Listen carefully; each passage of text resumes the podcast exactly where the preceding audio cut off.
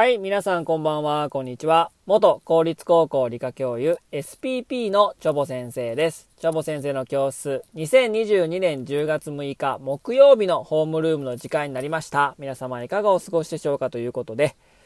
いやー、小笠原からね、オホーツクに変わりましたね。えー、何かってあの、祈願の話ですけども、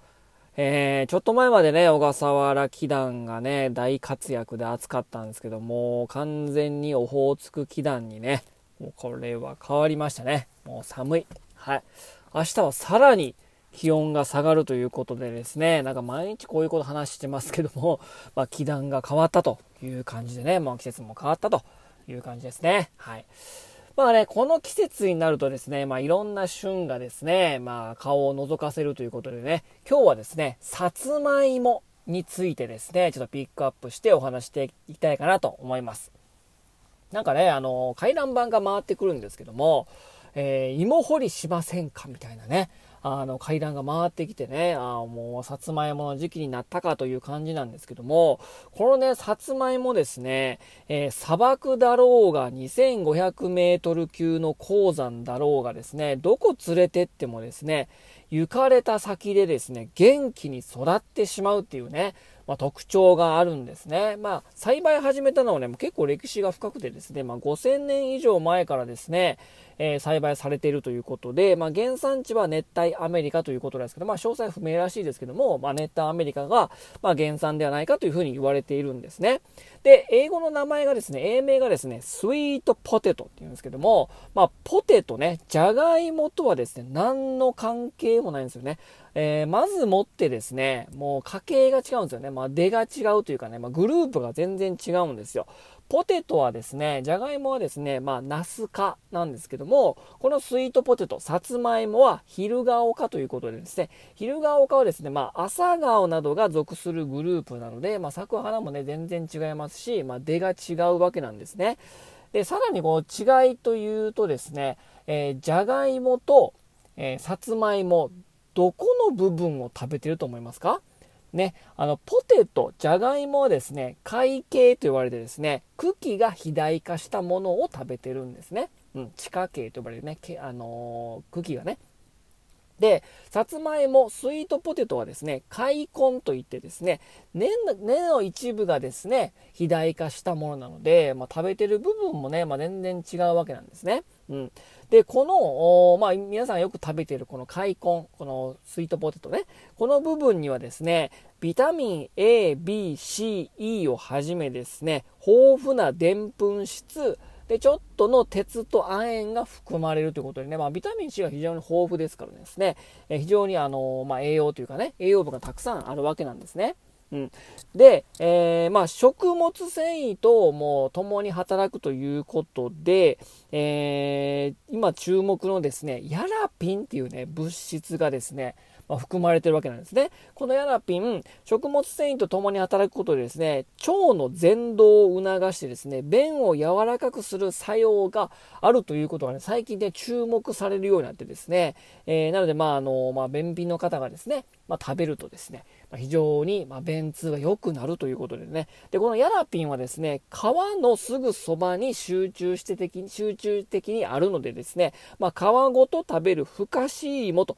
いうのが、まあ、おすすめと、えー、言われる、まあ、ところなんですね。うん。で、さらにですね、えー、まあ、原産地であるですね、えー、まあ、えっ、ー、と、まあ、では熱帯アメリカなんですけども、まあ、非常にアジア圏のね、えー、ところで非常に盛んに栽培されておりましてですね、えー、この民間療法ではですね、まあ、口や喉にできたですね、海洋の治療薬、えっ、と、皮膚のあの深いところまでね損傷してしまったですね潰瘍性の治療薬とかですね修練剤血管や肌などの細胞組織を収縮させる薬ねあと防カビ剤あと需要競争剤緩下剤、まあ、緩やかな効果を持つこの下剤、えー、として使われてましてですねさらにさらにですね喘息下痢発熱カタルえー、鼻水とか咳とか喉の痛みなどで、まあ、風邪でよく見られる症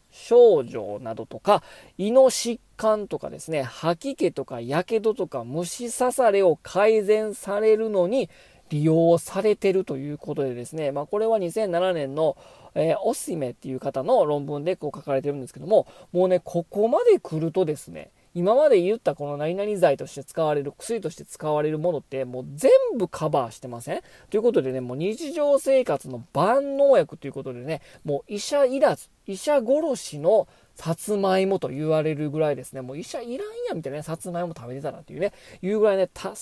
まざまな効能があって、さまざまな病気に効くと。いうことが言われてるんですね。で、まあ、こ、ここまでね、まあ、魅力的な、魅惑的なね、まあ、薬効が秘められているのは、この開根、皆さんよく食べるスイートポテト、この開根の部分ではなくてですね、えー、このたくさん含まれている効能はですね、実はですね、葉っぱに集中してるんですね。今は、今言ったね、効能はね。で、続いて多いのが、まあ、つる、まあ、茎などに大いに含まれているという感じなんですね。だから、は、さつまいもの葉っぱってね、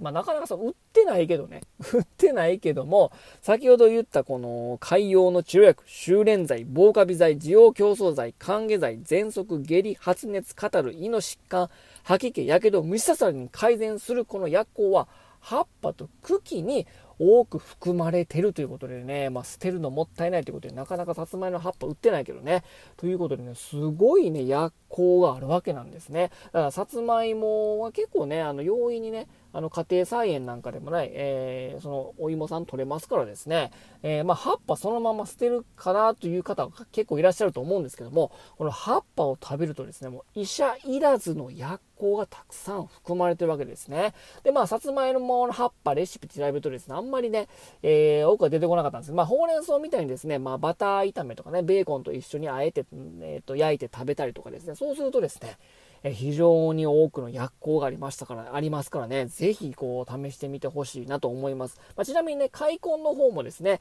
えー、この寒下剤、緩やかな効果を持つ下剤ということで、まあ、そういった作用もあるんですけども、その他の薬効は葉っぱ、茎に集中しているということなので、ぜひですね、この家庭菜園をしている方、さつまいものね、ぜひ葉っぱは捨てずに葉っぱを食べてください。もう医者いらずの様々な素晴らしい薬効がありますからですね、ぜひ試してみてほしいなと思いますということでね、えー、芋掘り行きたいな、久しぶりにね。もう葉っぱごと持って帰ろうかなと思います。ということで、今日はこの辺にしたいと思います。それでは皆様さようなら。バイバイ。